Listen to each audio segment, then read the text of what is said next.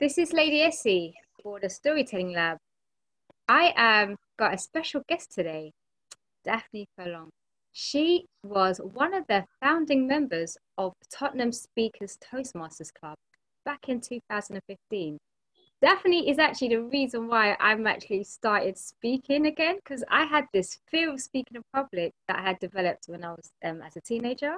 Because I'd like speaking before, but I developed this fear and Daphne found me hosting an event, saw the potential, and invited me along to Tottenham Speakers, and I haven't left ever since. And since I've been growing, so I want to give thanks to Daphne for doing that for me, seeing it and sharing it, and get, encouraging me to reclaim my voice, find it, and use it. So I'm refinding it. And we've just had one of our Tottenham Speakers meetings, and Daphne shared a really powerful speech about cervical cancer. And we didn't know that this week, the 18th to the 24th of January, is actually Cervical Cancer Awareness Week. So, week. Cervical Cancer Prevention Week. So, we want to um, share this story so more people can kind of have more awareness. And if it's going to help some more women prevent and go get tested and have their smear test, that's what we would like to do. So, over to you, Daphne. Welcome and thank you for coming and sharing this story.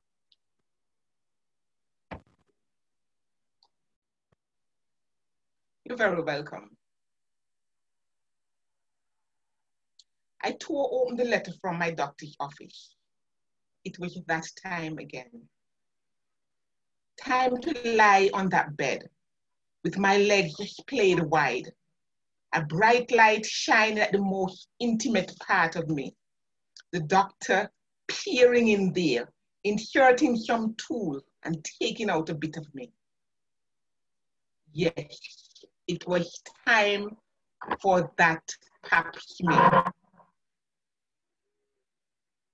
I know lots of people fear having to take a pap smear. But today I am going to tell you the story of three ladies who would tell you, go ahead and get to that pap smear. The first one, I met while lying in the bed at UCLH in October 2013. She sauntered in, this fantastic looking woman, beautifully dressed, fabulous bag, looking like she was coming off some catwalk. She took off her clothes and got into the bed. And all of us on the ward simply looked at her, mouth agape, wondering why such a fantastic looking woman was getting into one of the beds on our ward.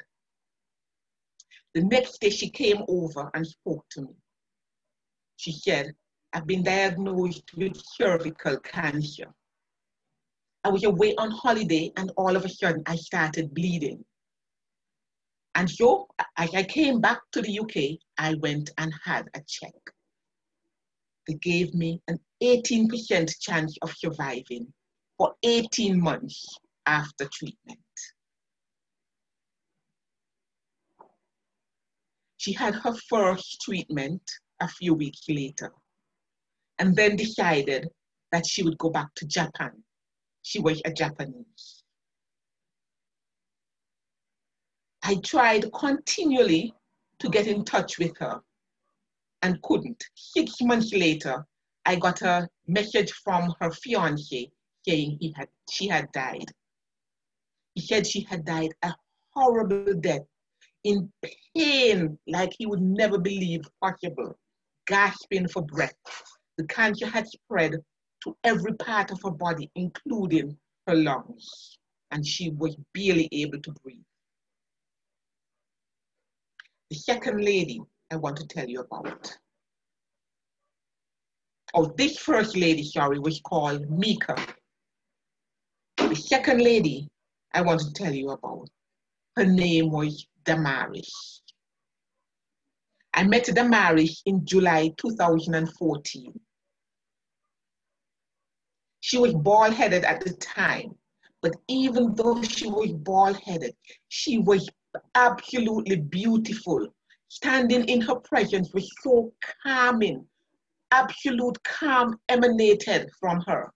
She was not afraid of anything, or she did not appear to be afraid of anything. She was just calm. And that I really loved. Damaris had been diagnosed with cervical cancer, and Damaris was just 30 years old. Later, on the 31st of October, she died. When I met her, she had actually been in a hostel. There was nothing that could be done for her, and she was just in the hostel waiting until it was time. The third lady, Julie. I met Julie in 2007 when I started my business. At the time, I was doing accounting, and Julie was an accountant. So I went to work with Julie. Julie was an outgoing person, outgoing, nature loving person, I should say. She loved nature. She loved going on hikes, going on holidays where she got to see all of the different natural reserves in different countries. On Friday, I think Friday was the, what was the date of Friday? Friday just gone. Unfortunately, I don't remember the date right now. I called the UK to speak to a friend as I'm currently out of the UK. And he said, Have you heard about Julie? And I said, No. He said, Julie has died. I said, No, not our Julie. That's not possible. He said, Yes. I expected him to say she got COVID and died. But then he said, No. She was ill for a while. She had cervical cancer. She had had cervical cancer several years before, and it returned and now it had spread to her liver and to her spine. And on the 27th of December, 2020, not living to see the new year, 2021, she died. These three ladies would tell you, go to the doctor's office, spread your legs wide, let him shine that light in, no matter how invasive and embarrassing it seems.